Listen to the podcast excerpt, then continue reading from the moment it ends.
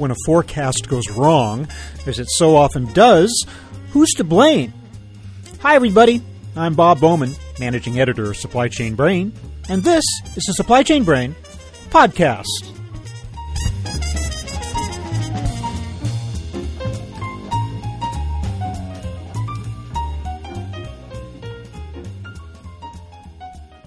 It's a common bit of conventional, if not cliched, wisdom that the demand forecast is always wrong.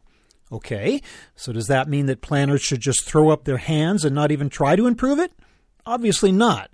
But the first step toward forecast excellence is understanding when and why a forecast was wrong in the first place. And that requires a deep dive into the fundamentals of forecasting, both from the standpoint of number crunching and understanding aspects of human behavior. We'll plumb those depths today with the help of my guest Jonathan Karelse, founding partner of Northfind Partners.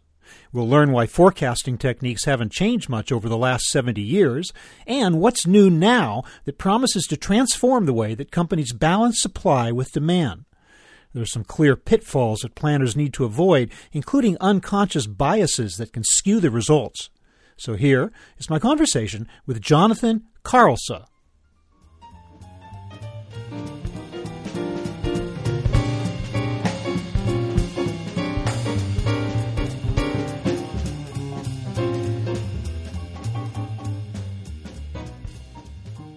Jonathan Karelse, uh, welcome to the show. Thanks very much, Bob. Jonathan, there are so many ways in which forecasts and demand planning forecasts and the like can go wrong.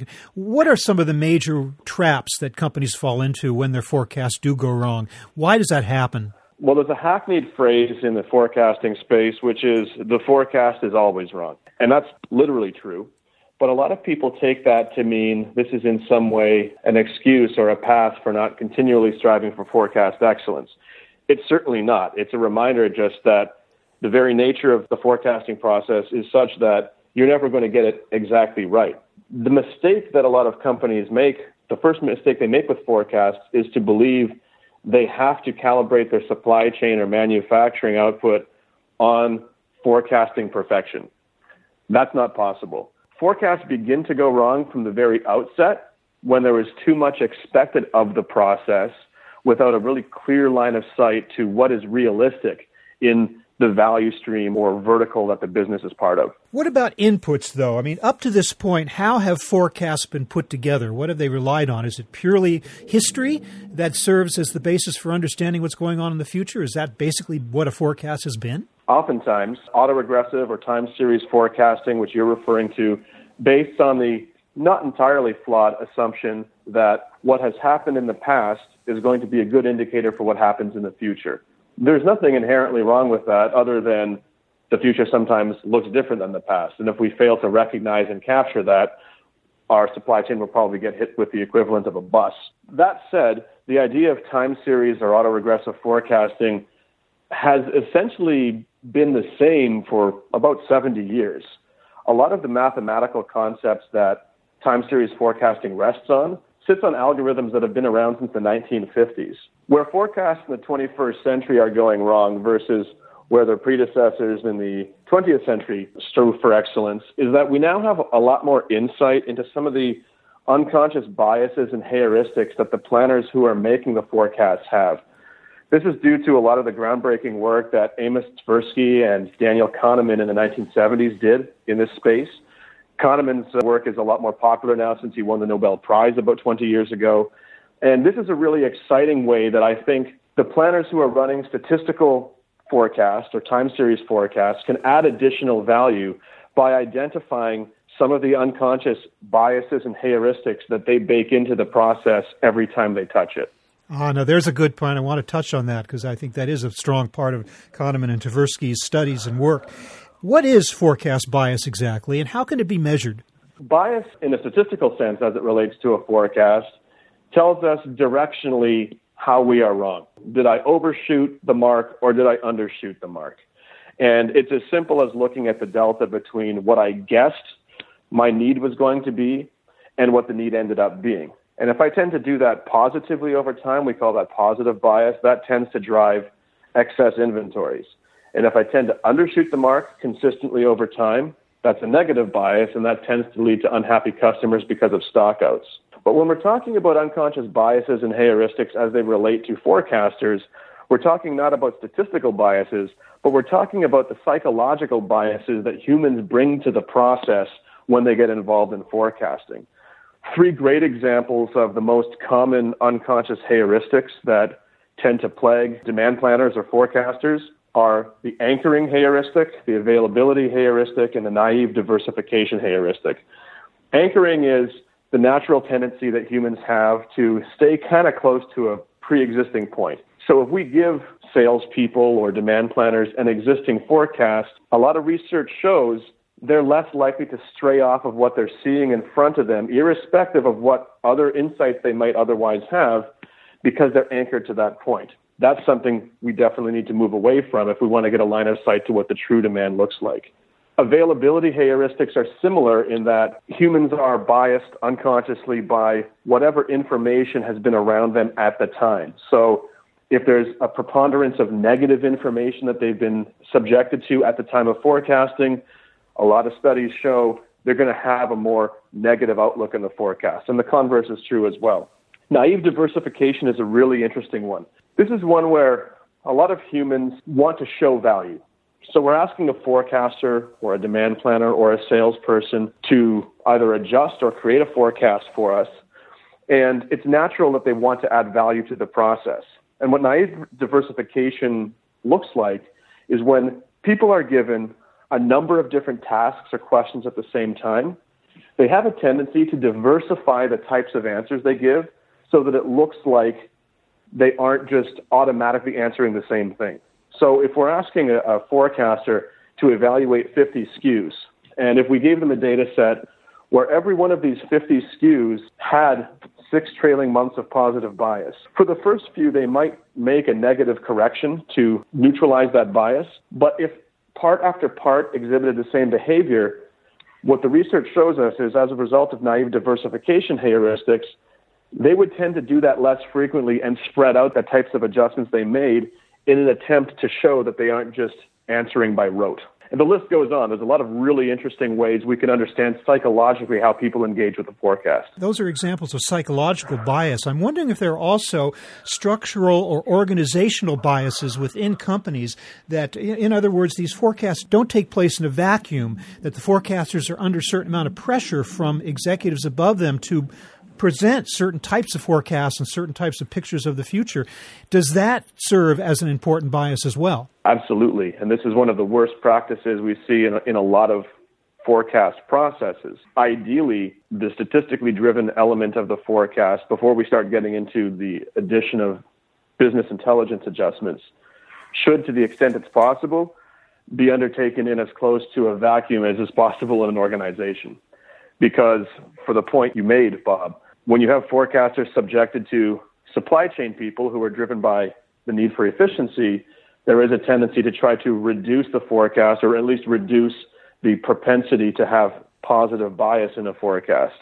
And conversely, when they're speaking with salespeople who are worried more about stockouts than inventory, there's absolutely pressure to make sure the forecast is going to be high enough to make sure that their customers have everything they need. And from senior management, especially in public companies who have quarterly earnings requirements, we see time and time again a request to the demand planning organization to create a forecast and then a request to make that forecast look more closely like what we thought the earnings projections were going to look like. As in the case of predicting the weather, the length of your planning horizon or your forecasting horizon, the longer it gets, the less likely that your forecast is going to be accurate.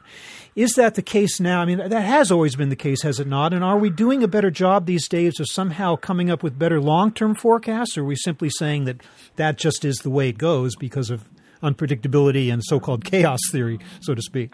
Well, what I think we've gotten better at is understanding the natural limitations of forecasting. And again, I come back to this phrase the forecast is always wrong. When you end up calibrating a supply chain with the understanding that the forecast is going to provide some really insightful guidance, especially in the short and midterm horizon, but that you need to bake buffers in for the ultimate eventuality of error, it doesn't become as critical to try to grind every ounce of forecast accuracy out of a process. So some of your listeners who may be purists are going to maybe take issue with that statement. Let me be clear. To the extent that we have time and resources available, we should absolutely strive for the best possible forecast. But given the reality that time and resources are often scarce, my point is rather than aiming at forecast perfection across every single SKU, we should focus where it matters and in the horizon that matters and try to do the best we can there. Now, to come back to your original question about the length of the horizon, I think what we're doing a much better job at is understanding that for the purposes of supply chain planning and procurement planning, what happens to a SKU at the 12 or 18 or 24 month mark is not nearly as critical as what happens to it at the six month mark. And of course, this, this varies by the value stream that one is part of. But when you recognize that for the purposes of rough cut capacity planning, capex investment, procurement, when we're looking out beyond 12 months, we don't have to necessarily forecast SKUs. We can forecast product families. We can forecast larger aggregations. And then we have the benefit of the law of large numbers to carry some of the additional accuracy out over that horizon. But to say that we've gotten in the 21st century better at forecasting out past that point I'd have to say, in my experience, I haven't seen a lot of data that would support that. That brings us to the idea of advanced statistical modeling. Now, as you point out, algorithms have been used for forecasting for decades. What is it about today's advanced statistical modeling and advanced analytics that's different from the past, other than simply the availability of more data? I would say not a whole lot. And again, this may disappoint some of your listeners. But I think fundamentally what's different is, as you've already said, the availability and access to data, and secondly, the popularization of some of these mathematical concepts that we now call advanced, but really have been around for a long, long time. Talking about even artificial intelligence, what most people ascribe to the phrase artificial intelligence is a heuristic process that has existed in a lot of forecast tools for a long time. Although I'm not going to be dismissive of the fact that there's still a lot of very exciting work that's happening in, in advanced statistics and in math.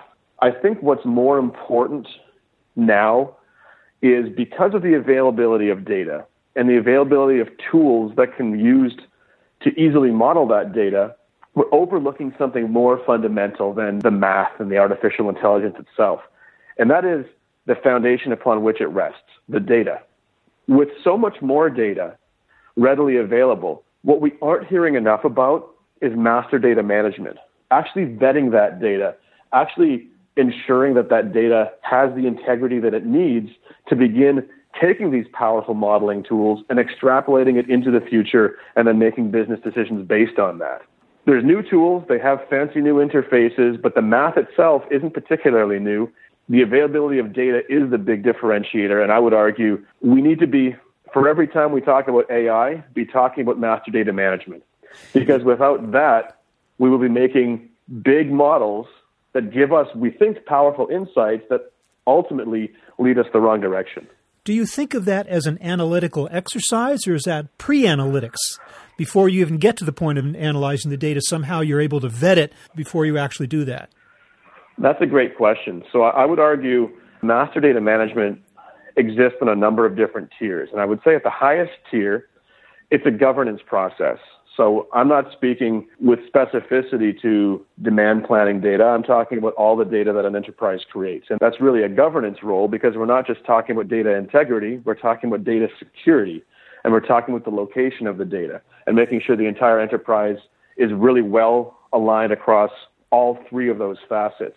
And then as we get more granular on data, absolutely, there's a pre analytical and an analytical role.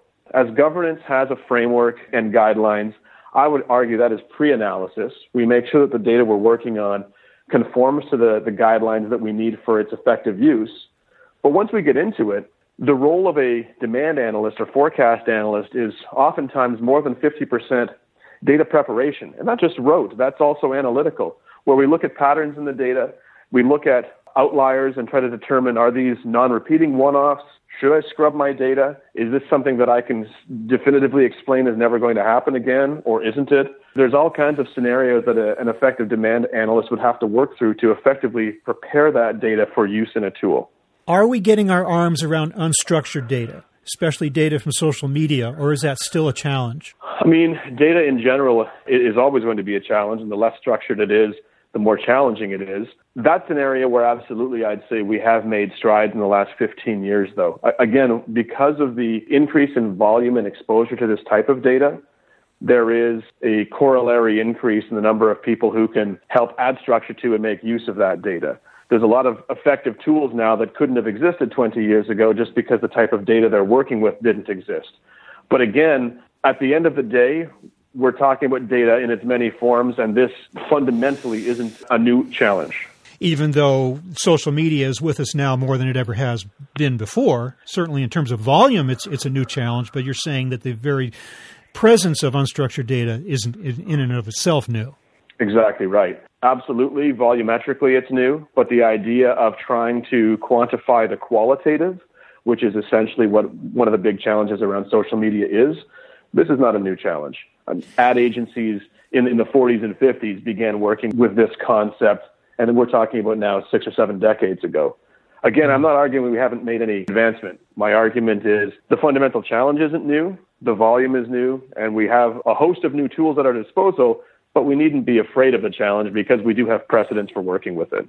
All of these advances that you're describing to me, is that what we talk about when we use the phrase forecast value added, or is that something in and of itself that's quite different from what we've been discussing? Forecast value add is definitely an area where I could point to as an exciting relatively new development in the forecasting process. Forecast value add is a way of understanding what incremental value each individual input or adjustment to the forecasting process makes. So to make it clearer, we began the conversation by talking about statistically driven forecasting. Intuitively, it feels as though adding human input to a statistically driven forecast should improve it because, like we said, a statistically driven forecast is just the result of looking at the past and extrapolating into the future. Intuitively, it feels as though adding a human who knows something different about the future should make it better for most of the life of modern demand planning, we looked at the end of the forecasting process at two key metrics, accuracy and bias, to determine if we were doing a quote unquote good or bad job. In the last 15 or 20 years, what's becoming increasingly popular is adding a third metric, forecast value add, to that process to determine okay, we understand what our bias is, we understand how good or bad we did, but now let's understand what parts of the process brought us to that point did the human inputs I made actually improve what the naked statistical forecast was, or did they actually make me a little bit worse? And then drilling down even further into granularity there, was it the sales inputs that made me better? Or was it the marketing inputs? Or was it the syndicated feeds I get on POS data that I was rolling into my forecast? So forecast value add really takes us a step further in understanding what are the parts of the forecast that are making us better or worse, and that facilitates the all important root cause and corrective action that's part of the continuous improvement culture that every demand planning organization should be based on. Kind of a Monday morning quarterbacking exercise in, in a way, isn't it? In a way, absolutely. Now, you've made it quite clear that you are not a proponent of the idea that because the forecast is quote unquote always wrong, we should just throw up our hands and not even try. On the other hand, a lot of people talk about the need to begin to emphasize agility over predictability. That is, the ability to tweak the forecast as you get closer to actual demand and you need to make changes. How are we doing in that area, in those short horizon forecasts? How are we doing throughout the organization and quickly being able to modify a forecast when we see changes out there that require that? I'm going to parse a couple parts of that question because a lot of people talk about agility in terms of the need to make frequent forecast updates. And I would absolutely agree with you that number one, we are seeing a trend where agility is beginning, especially in some value streams, to be emphasized more greatly than forecast accuracy. Agility, though, to me, doesn't necessarily mean making more frequent updates to the forecast. Because if you think about what the forecast role in supply chain management is, it's to give us enough advanced warning that we can get capacity in place or we can get raw materials procured to effectively meet the demand. Now, if we're talking about shorter and shorter horizons, we may have the tools to manage that data today. We may have the bandwidth to make those more frequent adjustments. But what doesn't change is the 24 days that it takes for a material shipped from Shanghai to hit the port of Los Angeles. You can get more accurate two days out, or one week out, or two weeks out, but that's not going to change the length of time it takes for the material that you guessed about to actually reach the shore, get in your facility, and get prepared for value added. Agility needs to be addressed and is a critical part of supply chain management. But to me, the emphasis on agility needs to take place more on the supply side and manufacturing side than in the forecasting side. And I think that with the exception of some special verticals, a focus on increased agility in forecasting, which is often a euphemism for just forecasting more frequently, is wrongheaded because it misses the point of why we were forecasting in the first place. Getting more effective at forecasting in the short term, which I define as one to three months, will give us a bit of breathing room to bake more agility into the supply chain management side on the operation side. Well, for all the numbers that we have at our command these days when it comes to forecasting, there's always that pesky little problem of physical movement of, and production of products. So uh, it's interesting. Absolutely. But uh, we seem to be doing a better job these days. And, and Jonathan Karelse, I want to thank you so much for shining a light on just where we are in the world of forecasting today and how that differs from the past and where it might go in the future. Thank you so much for being with us today. That was a pleasure to be with you, Bob.